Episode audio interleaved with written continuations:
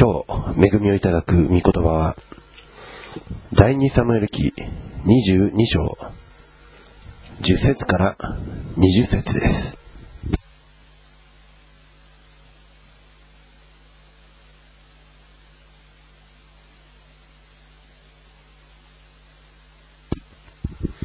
第二サムエル記22章、10節から20節えーはじめに10節をお読みいたします。主は天を押し曲げて降りて来られた。暗闇をその足の下にして。アーメン。お祈りをいたします。愛するイエスよ、今、我らの闇を足の下に踏みにじり、我らの罪とが汚れ、それらをあなたの十字架の血潮で清め、神と人との前で犯してきた罪々を取り除いてください。ただ見舞いに聖なるものとして、聖なる御言葉に預かるものとして、今我らを整えてください。このしもべの唇を用い、あなたの聖なる御言葉をしよう。あなたが天を押し曲げて降りてこられ、我らにあなたの恵みの御言葉を与えてくださいますように。これからの一切をあなたの御手にお委ねして、私たちの尊き主イエス・キリストのお名前によってお祈りをいたします。アーメン。えー第2サムエル記の22章は、えー詩編の18編と、えーほぼ内容が一致しております。このサムエル記の記者が、ね、なぜダビデが、ね、数多く記した詩篇の中で、この詩篇を、えーこの、ね、まあ、言ってみればダビデ記とも言えるような第2サムエル記のその最後に持ってきたか。この詩篇がダビデの人生をもう如実に表している、もう代表的な、ね、詩、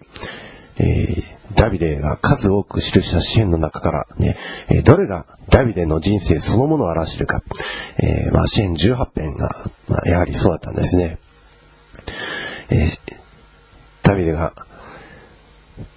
主が一体どのようなお方であるのか、それを真っ先に告白しております。ね、それが2節から4節のところで、ね、主は我が岩を、我が砦、我が救い主と、ね、もう我が、我が、我が、私の、私を、ね、主は私の主であり、我が助け、ね、我が盾、我が砦、私を守ってくださる方。もう本当に主は私ともう切実な関係を持って私と関わってくださった。私のもう、えープライベートな、えー救い主、私のプライベートな、えー助けて、私のプライベートな主人、ねプライベートセキュリティ、もう本当に主は私とこんなにも密接に親しく関わってくださった。そんなの方であると、まず告白しております。そして、ね、5節からえ7節のところにおいては、世がいかに私と敵対してきたか、いかに多くの敵たちが私を、ね苦しめてきたか、ダビデが特に、ね、サウルの手から救い出された時にこの歌を、詩篇を歌った。でも、ね、サウルだけではないんですね。主がダビデのすべての敵の手から、ね特にサウルの手からとありますから、ですから多くの敵がダビデに敵対した。ね、サウルや、またペリシテ人や、諸々の敵がいたでしょう。あるいは、ね、彼は王です。いろいろな、ね、えー身内からの敵もあったでしょう。ね、親しい人が、ね、なんと、お前が私に敵対するのか、ね、そういう支援もまたありました。本当に、ね、友人からも裏切られたこともあった。あるいは、ね、そういう人間という敵のみならず、状況的な敵、ねえー貧しさとか、あるいは、えー自然界が敵対する、そういう敵もあります。そして、霊的な敵、ね、悪魔サタンという敵、えーダビデに、ね、悪魔サタンが敵対して、えーということもあります。その諸々の敵がダビデの前に立ちはだかった時に、ダビデは、ね、主に呼び求めた。すると、ね、主は助けを送ってくださった。ダビデの人生、えーダビデが王として統治したのは30歳から70歳までの40年間です。で、えその40年という間、ね、ダビデが、ね、サウルから救い出されて王となったのは30歳の時でした。もうその30歳という若かりし頃から70歳というね、年老いた時に至るまで、ずっとダビデは、主が、ね、プライベートセキュリティであり、個人的に関わってくださる助けでありました。そしてその、ね、主は、主に助けを求めると主はどのようにしてくださったか、ね、この十節にまずある通り、主は天を押し曲げて降りてこられた。でえー、まあ、この十節以降の主、えー、小文字の主なんですけども、英語の聖書は全部、えー、he、え彼という言葉です。彼は天を押し曲げて降りてこられた。で、11節も彼はケルブに乗って飛び、まあ、そのような形です。で、彼は天を押し曲げて降りてこられた。えこの点は複数形の点です。まあ、旧約聖書では大体複数形の点が使われております。ねえー、パウロは、私は第3の点まで、引き上げられたと言っておりますけれども、ね、3つ点があるんですね。えー、まあ、一つの点は、あのね、皆さんが上を見上げれば、あの青い空、ね、星空がある、あの宇宙という点があり、また、えー、二つ目の点は、ね、空中という点もあります。あらゆる悪しきもの、え、また書類が、えー、住処としているその点もありますし、そして第三の点という天国、ね、あの宇宙よりもはるか上、また、暗闇の勢力がね、足台としているあの点よりも、もっと上に第三の点が覆っているんです。天国が。その点その諸々の天、ね、書天と言うんですけども、その諸々の天を主は押し曲げて降りてこられました。暗闇をその足の下にしてです。ね、暗闇を足台とされて主は降りてこられた。ね、あの天国から、ね、暗闇空中の権力が支配するその天も押し曲げ、またあの宇宙も押し曲げ、ですから主は、ね、この地上の天、ね、皆さんが上を見上げればあの宇宙があります。宇宙も諸々の、ね、原子、元素、えー、分子、原子、その諸々の物理的なものから成り立っているんですけども、それらも押し曲げて、そうです、主は、主をより頼む人には天をも、ね、物理をも押し曲げて、降りてこられて、そして暗闇、空中の勢力、悪魔サダン、悪霊をも、ね、押し曲げて、降りてこられて、そして救い出すんです。ダビデはね、五節からのところで、もう死の波は私を取り巻き、滅びの川は私を恐れさせ、予備の綱は私を取り巻き、死の罠は私に立ち向かった。そのような物理的、あるいは霊的な恐れ、恐怖、不安、ダビデを襲いました。ダビデのその王としての40年間のみならず、ね、サウルから追われていた王でなかった頃も、ね、20代だった頃も、諸々の恐れがダビデを取り巻きましたけれども、ダビデはその都度その都度死を呼び求めました。その都度死を助けとしました。ところ死は天を押し曲げて降りてこられ、闇をその下に、ね、足の下にして降りてこられた。えー、11節から。主はケルブに乗って飛び、風の翼の上に現れた。主は闇を周りに置かれた。カリオは水の集まりと濃い雲。見前の輝きから炭火が燃え上がった。主は天から雷鳴を響かせ、糸高き方は御声を発せられた。主は矢を放って彼らを散らし、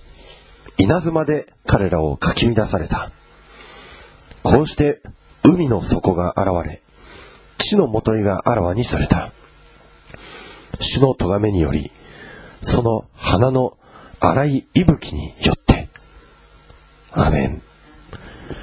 ダビデを取り巻く敵はね、非常に多かったでしょう。ね、ペリシテは、えーね、鉄の戦車や、また鉄の器具や、馬や、ね、おびただしい海辺の砂粒のような軍勢を持って、ね、ダビデを取り囲んだこともあったでしょう。あるいは、ね、ゴリアテのような巨人を、ね、もダビデの前に立ちはだかりました。でも、ね、主はその遥か上を言っておりました。いかに大勢の軍勢がダビデを取り巻こうとも、あるいはいかに、ね、まあ、心的攻撃を持って、もうダビデの親しい友が、ダビデの親しい家族がね、同じ血が流れているような身内がダビデに敵対して、ね、もうその時は本当に人は、へこみますね。もう心がしないます。でもそのような諸々の敵に対して、ね、ダビデを助けてくださる主は遥か上を言っております。天を押し曲げるような方です。ね、海さえもその花の息吹によって枯らして海の底が、を表してまで、ね、もう敵の軍勢、鉄の戦車であっても、ねその海によって飲み込んでくださる主です。ね、エジプトを出た時、イスラエルの民は、そのようにして救い出されました。ダビデがより頼む主も、まさしく、ね、あの出エジプトの時代のように、主は、ね天を押し曲げて降りてこられ、そして人を救い出してくださる。ね、主をより頼む人を救い出してくださる主です。主は、ね、闇をその足の下にされます。イエス様も、ね、暗闇を足の下に踏みにじってくださった主です。悪魔サタンは、イエス様の足の下に踏みにじられております。皆さんを襲いかかる敵、ね、皆さんを欺いて、皆さんをそそのいかして、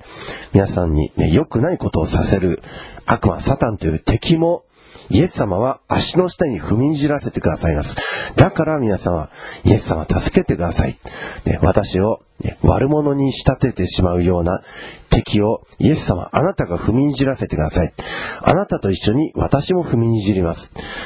ですから皆さんがイエス様を主人とするならば、イエス様は皆さんの足を通しても暗闇、また悪いものを踏みにじらせてくださる主です。ダビデは主をより頼みました。主は、主を恐れ敬う民を喜ばれます。主はですね、馬の力を喜ばない。何かね、戦車とか、そういったものに頼ろうとする人を喜ばれず、ただ、主をより頼む人を喜ばれます。支援にも、ね、書いてあるんですね。主はどういう方を喜ばれるか。え、支援の147編、えー、10節と11節にこう書いてあります。支援の147編、えー10節と11節。神は馬の力を喜ばず歩兵を好まない。主を恐れる者と見恵みを待ち望む者とを主は好まれる。アメン。ね、死が好まれるものとはどういう人か、ね、力強いものではない。ね、容姿端麗な人ではない。ね、頭がいい人ではない。ね、人間は何かとそういう力ある人、容姿端麗な人、頭がいい人とかを、ね、喜び、好むんですけど、でも主はそういう人を喜ぶんじゃないんですね。主の価値観と人間の価値観違います。死が喜ばれる人とは、死を恐れる者と、見恵みを待ち望む者。それを主は好まれるんですね。ダビデはまさしくそういう人でした。ダビデは、ね、自分は力が弱い、力がない。けれども、ダビデは、ね、私は主を恐れる。主を頼りとする。だから主はダビデを喜ばれたんです。ね、なんでダビデ愛されたか。ダビデが主を恐れ敬い、主を、ね、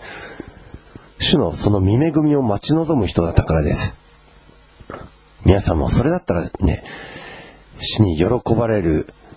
という望みがありますね。もし皆さんがなんか、えー、頭が良かったり、容姿端麗であったり、ね、そういうことだったら主に喜ばれる、えー、その望みがちょっと低いかもしれないけれども、でも、主に喜ばれる要素というのは、皆さんが主を恐れるということ、また、主の見恵みを待ち望むということ。するならば、ね、主は皆さん喜ばれる。でも皆さんが主を恐れないで、ね、主を軽んじたりしている。ね主を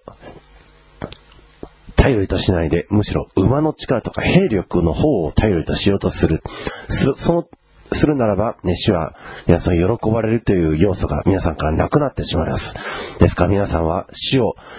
主に喜ばれるものとして、主を恐れること。ね、主を恐れるとは、ね、主をないがしろにしない。主を軽んじたりしない。御言葉を軽んじず、礼拝を軽んじない。ならば、主は皆さんを喜ばれる。そして、このダビデのように、主を頼りとする。ダビデは主を頼りとするから、ね、ダビデがもうここまで、主は我が岩、我が砦、我が盾、我が救い主、もう我が助け、そこまで、ね、主を頼りとする、もう主に喜ばれないはずがないですね。皆さんもこのダビデのように、ここまで徹底して主を頼りとするならば、主は皆さん喜びとされます。主は、ね、力強い方です。確かにダビデ、いろいろな敵が取り巻いたでしょう。また皆さんもいろいろな敵が皆さんを取り巻くことがあるでしょう。ね、人間的な敵、状況的な敵、物理的な、あるいは霊的な敵が皆さんの前に立ちはだかるとき、皆さんが主を頼りとし、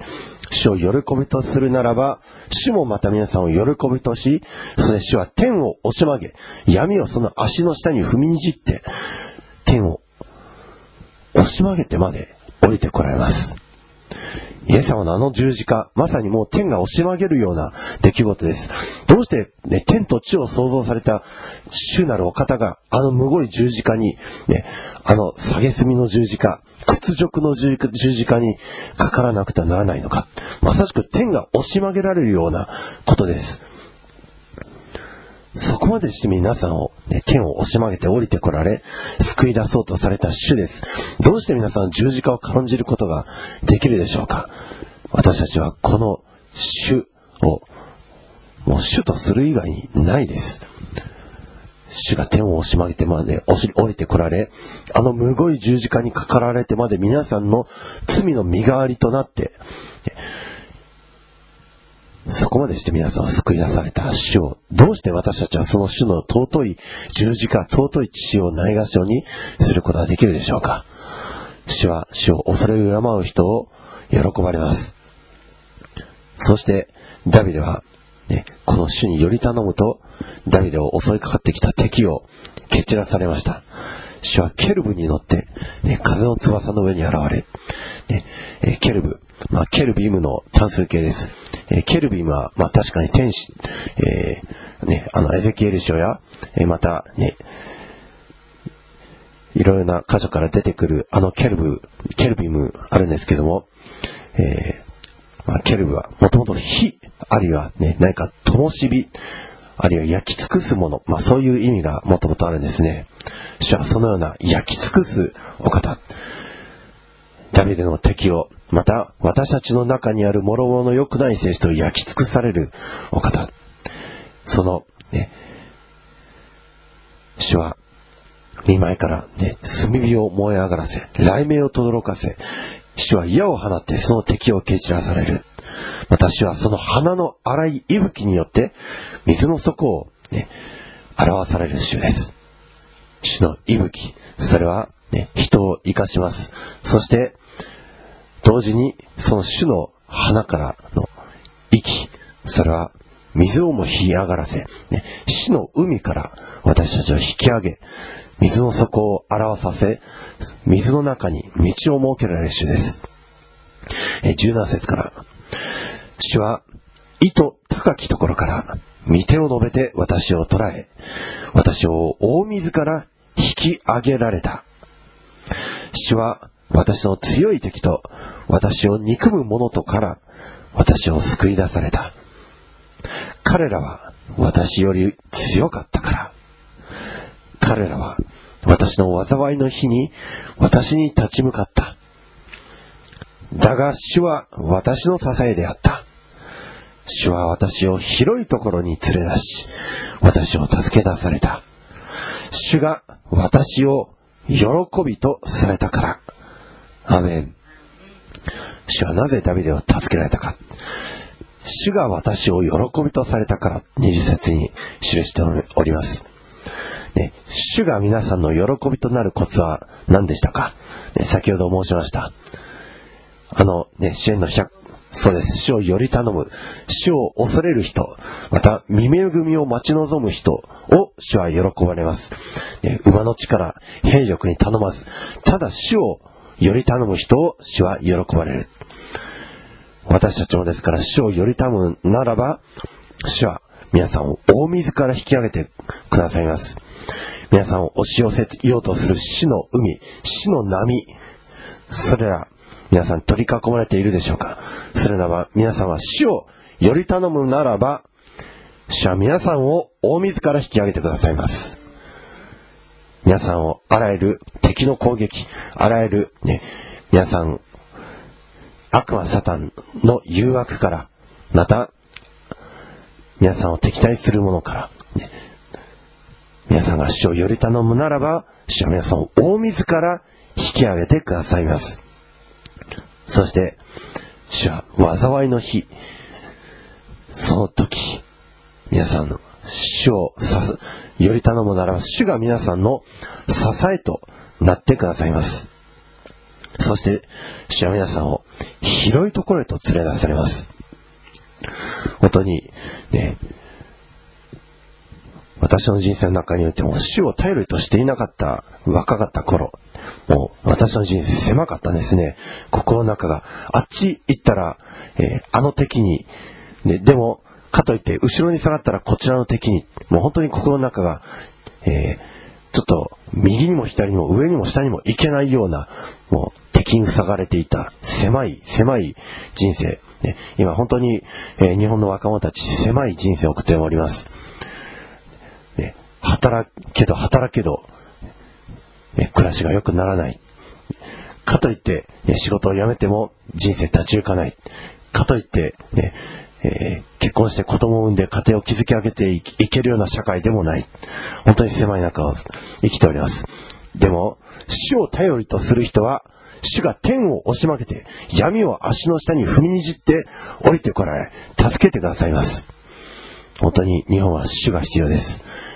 主を必要としない人は誰一人いないんです。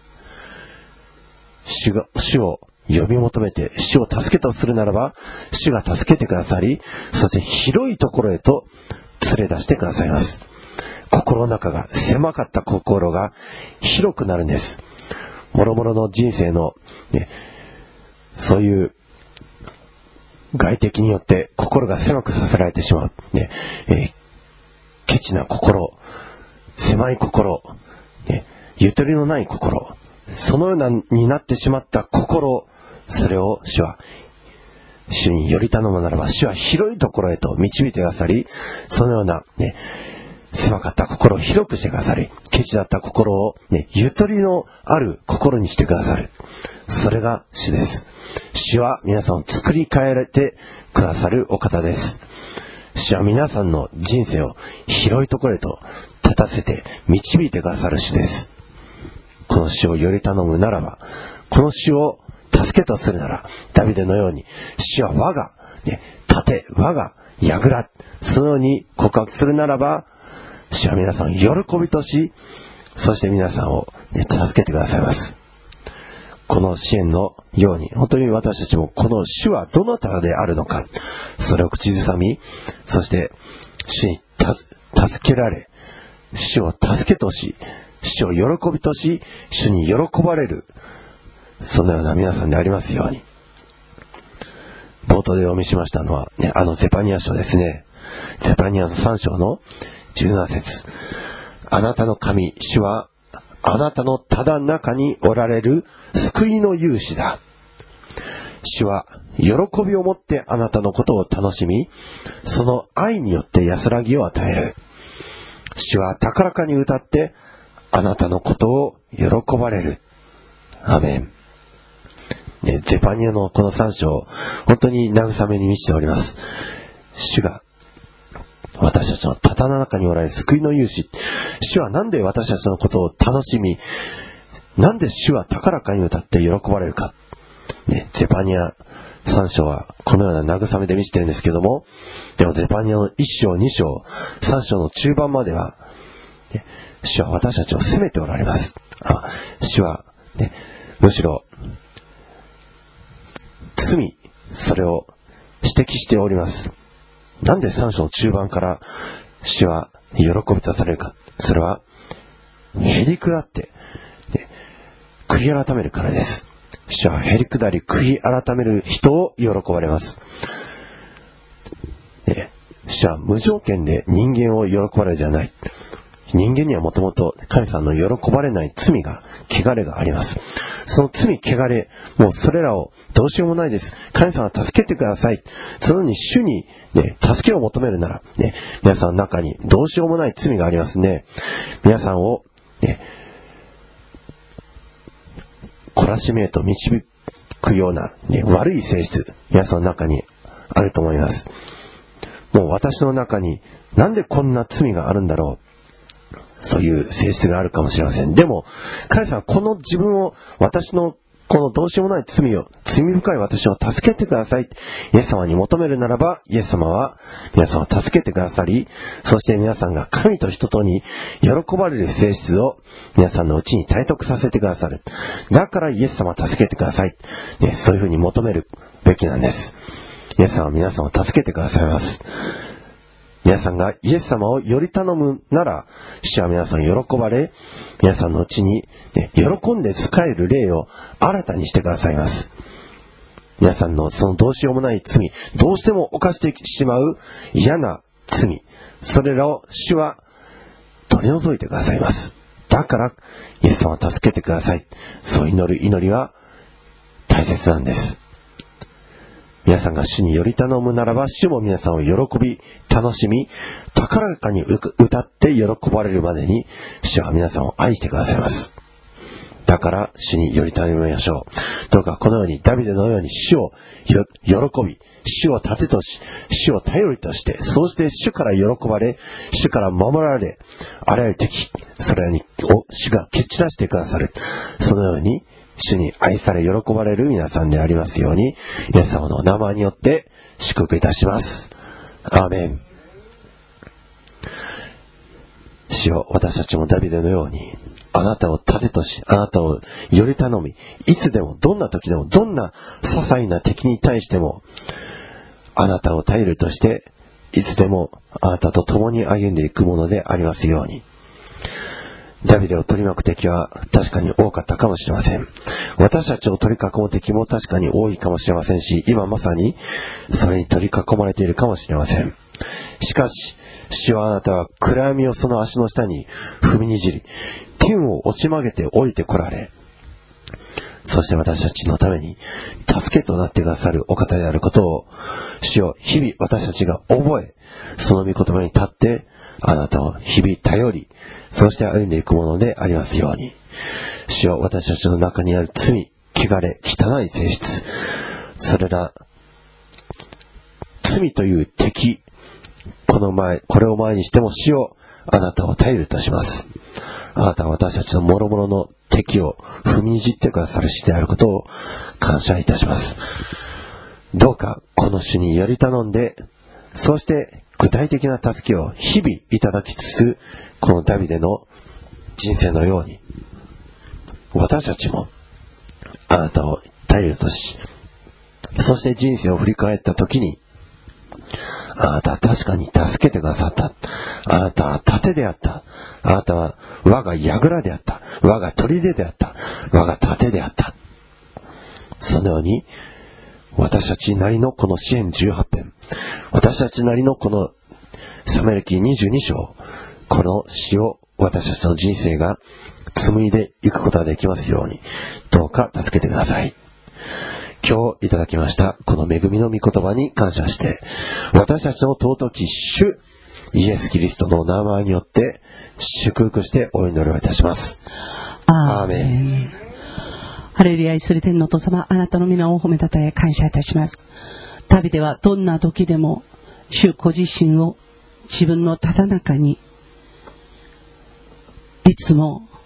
入れており、そしてただ中におられるその主に、いつも自分自身をより頼む旅出でした。彼は羊羊飼いであった時もあなた自身を頼りきり